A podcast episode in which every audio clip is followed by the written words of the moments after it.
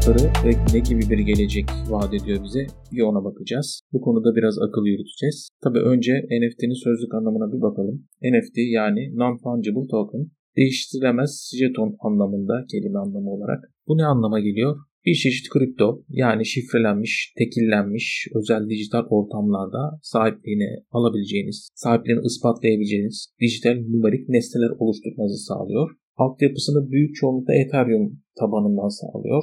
Bu size dijital bir nesneyi alınır, satılır, sahipliği belirli nesneler haline dönüştürmenizi sağlıyor. Dijital nesneler derken tabii bu çağımızda birçok şey dijitalleşmiş durumda. Sanat da dijitalleşmiş durumda. İşte bunlardan bazılarını söylemek gerekirse grafik sanatlar, film, müzik, tweet bile Hatta bir fikir bile beyaz bir JP'ye yazıp bunu bile bir NFT'ye dönüştürebilirsiniz. Tabi bu, bu durumda dijital bir nesne olması bağında herkesin aklındaki soru neden bir dijital nesneyi satın alayım? Çünkü dijital nesneler kolaylıkla kopyalanabilir, taklitleri yapılabilir. Yani bir screenshot alıp bir dijital nesnenin kopyasını bilgisayarınızda background olarak kaydedebilirsiniz. Böyle bir durum varken kolaylıkla kopyalanabilen bir şeye neden milyon dolarlar ödeniyor? Herkesin kafasını karıştıran konu bu. Bir örnek vermek gerekirse Nile Cat animasyonu var. Bu animasyon 10 yıllardır YouTube'da olan bir animasyon aslında. Fakat bu animasyonun NFT'sine 587 bin dolar karşılığında Ethereum ödendi. Tabi bu tip haberler gelmeye başlayınca herkesin odak noktalarından bir NFT olmaya başladı. Çünkü sanat oldukça bu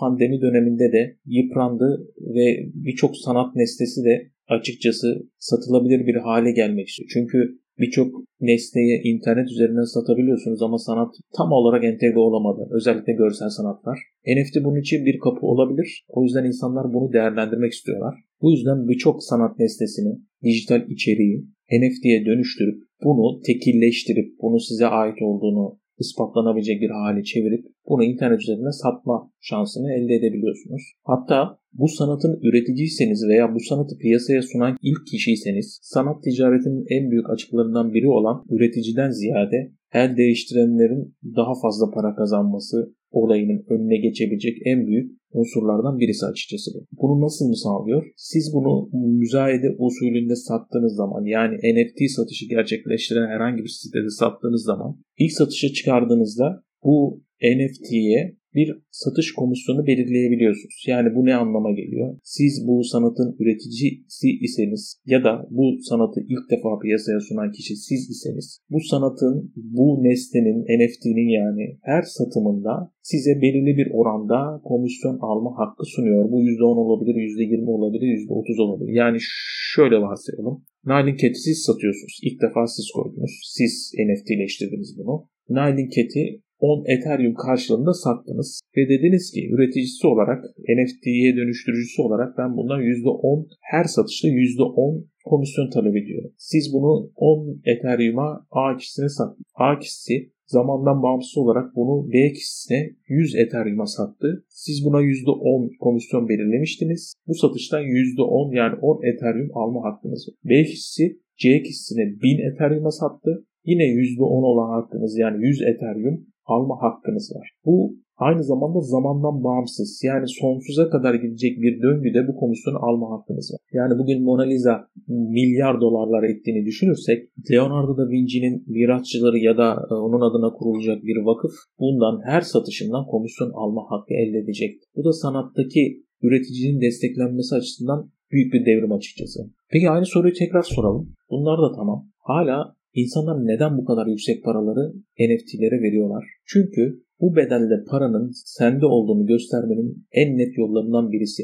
Yani Ethereum cüzdanınızdaki duran bir rakam yerine herkesin bildiği, tanıdığı bir hikayenin altına paranızı koymak. İnsanlar hikayeleri çok seviyorlar biliyorsunuz. Sanat eserleri de yıllardır söylenen bir hikaye olduğuna göre bunların altında kendilerini barındırıyorlar. Yani servetlerin bir kısmını gelecek vadede sanat eserlerinin altında bankaya koyar gibi yatırmak istiyorlar. Ayrıca o sanat eseriyle birlikte bir popülerlik elde etme çabaları var. Bir örnek vermek gerekirse mesela Barış Manço'nun bugün bayram şarkısını NFT'sine paranızı yatırabilirsin. Ee, Türkiye'de çok popüler bir şarkı bu. Hatta dünyada da herkes bunun NFT'sinin sizde olduğunu bilecek. Kaça aldığınızı, portföyünüzde ne kadara bunun gibi eserlerin var olduğunu hepsini bilecek. Ayrıca buna İnsanlar teklif sunabilecek. Yani Ethereum cüzdanında kimsenin bilmediği 500 bin dolar yerine 500 bin dolar karşılığında herkesin bildiği, beğendiği bir şarkının NFT'si olabilir. Bu size o şarkı benzeri bir popülerlikte kazandıracak aynı zamanda. Burada tabii NFT'lerde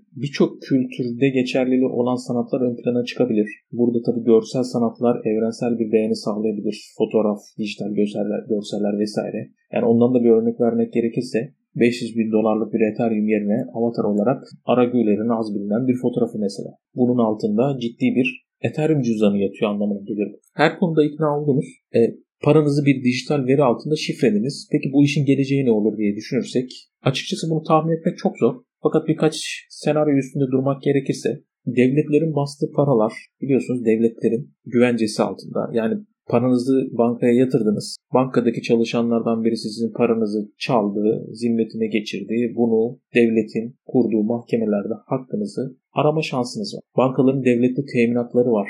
Bu konuda ciddi kurulmuş devletin de kendini güvenceye aldığı, aynı zamanda mevduat sahiplerinin de kendini güvenceye aldığı sistemler var. Fakat bu kripto piyasa bunu tamamen alt üst eden bir piyasa aslında. Yani özetle devletler aslında paranızın bir nebze olsun size güvencesini sağlıyorlar. Çünkü devlete vergi veriyorsunuz. O da belirli bir kolluk kuvveti barındırıyor. Bu kolluk kuvveti ve mahkemeler sayesinde hakkınızı aramanızı sağlayabilir. Fakat bu kripto paralarda nasıl olur? Açıkçası bu konu hala ve hala açıkta kalmış konu. Benim gözlemlerim kadarıyla yani devletler açıkçası bu piyasayı daha hala kavrayamadılar ya da hala kavramak istemiyorlar. Çünkü büyük bir açık var. Piyasada sahipli Bitcoin'in değeri şu anda 1 trilyon doların üzerinde. Müthiş bir para. Ve devletler hala bu konuyu bence tam olarak kavrayabildiğini düşünmüyorum. Ya da ellerine çok iyi bir fırsatın geçmesini bekliyorlar. Bir e, büyük bir dolandırıcılık vakasıyla birlikte bu Allah'ın bir lütfu deyip bu piyasaya müdahale edip bu piyasayı tamamen ortadan kaldırıp bunların piyasada işlemesini engelleyebilirler. Ama şu anda çok popüler bir konu. Birçok insanın da rağbet gösterdiği bir konu. Hatta e, finans sektörünü tamamen alt üst edeceğini düşünülen bir konu açıkça söylemek gerek. Biliyorsunuz Bitcoin yani ilk kripto piyasayı kuran Satoshi Nakamoto bence ilk başlarda olayın bu raddeye gelebileceğini düşünmedi. Muhtemelen aklından şu geçti. İnsanlar uluslararası para aktarımı yaparken çok zorlanıyorlar. Bunun için ciddi komisyonlar ödüyorlar. Hatta yani şöyle bir piyasa da var biliyorsunuz bazı ambargo uygulanan ülkeler sattıkları ürünlerin tahsilatlarını yapamıyorlar. İşte bunun en büyük örneklerinden birisi İran, Küba, Kuzey Kore gibi ülkelere örnek vermek gerekirse bu ülkelerin para transferleri engellenmiş durumda ambargodan dolayı. Bunlar için kripto parayı muhtemelen ilk Bitcoin'i kuran bu ülkelerin kullanım için büyük bir avantaj olarak sundu. Fakat tabii bu işin büyük bir avantaj olduğunu gören, büyük bir avantaj olduğunu gören yazılımcılar bu işe ciddi ilgi gösterdiler. Geleceğin çok parlak olduğunu fark ettiler. Çünkü ikinci bir grupta var. İllegal olarak ticaret yapan gruplar var. Bunlar da paralarının e, transferi konusunda sıkıntılık çekiyorlar. Bir ortak, bir ortak yani per to per kişiden kişiye para takasını öngören bir sistem kuruldu. Bunu çok iyi kavradılar yazılımcılar ve bu konuda yatırım yaptılar. Hatta kurucusu Satoshi Nakamoto'nun 1 milyon Bitcoin'i olduğu düşünülüyor. Yani bunun bugünkü piyasa değeri 50 milyar doların üzerinde.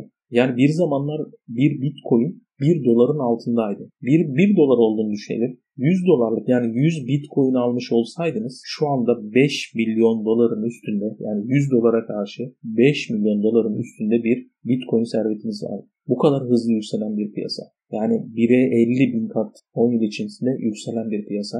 Tabii ki NFT'yi de lokomotif olarak bu, bu piyasanın örneklemesi etkiliyor. İnsanlar Bitcoin'i gördükten sonra bu kadar aşırı yükselmesini NFT'nin de benzer bir gelecek vaat edip yükselebileceğini düşündükleri için bu piyasada erkenden girip ileride çok daha büyük kazançlar ortaya çıkabileceğini düşünüp buna yatırım yapmak istiyorlar. Fakat işte burada sorun şu, e, gelecekte nasıl bir senaryo karşımızda? Çünkü biz e, devletlere vergi veriyoruz. Bütün askeri güçler, kanuni güçler Hatta internet de onların elinde. Yani bir gecede bazı ülkeler interneti kapatabildikleri gibi sizin Bitcoin hesabınıza erişmenizi de engelleyebilirler. Tabii farklı kuşkular da var. Mesela miras durumu. Yani Bitcoin'de herhangi bir miras kurumu oluşturulmamış. Bitcoin piyasası çoğunlukla Bitcoin borsaları üzerinden yani Bitcoin'inizi verip gerçek paraya dönüştürebileceğiniz platformlar üstünden giriyor. Bu platformları ikna edebilirseniz ve bu platformlarda sizin kayıtlarınız tutuyorsa belki mirasçılarınız sizin Bitcoin'inize ulaşabilir. Ama Bitcoin'i biliyorsunuz yani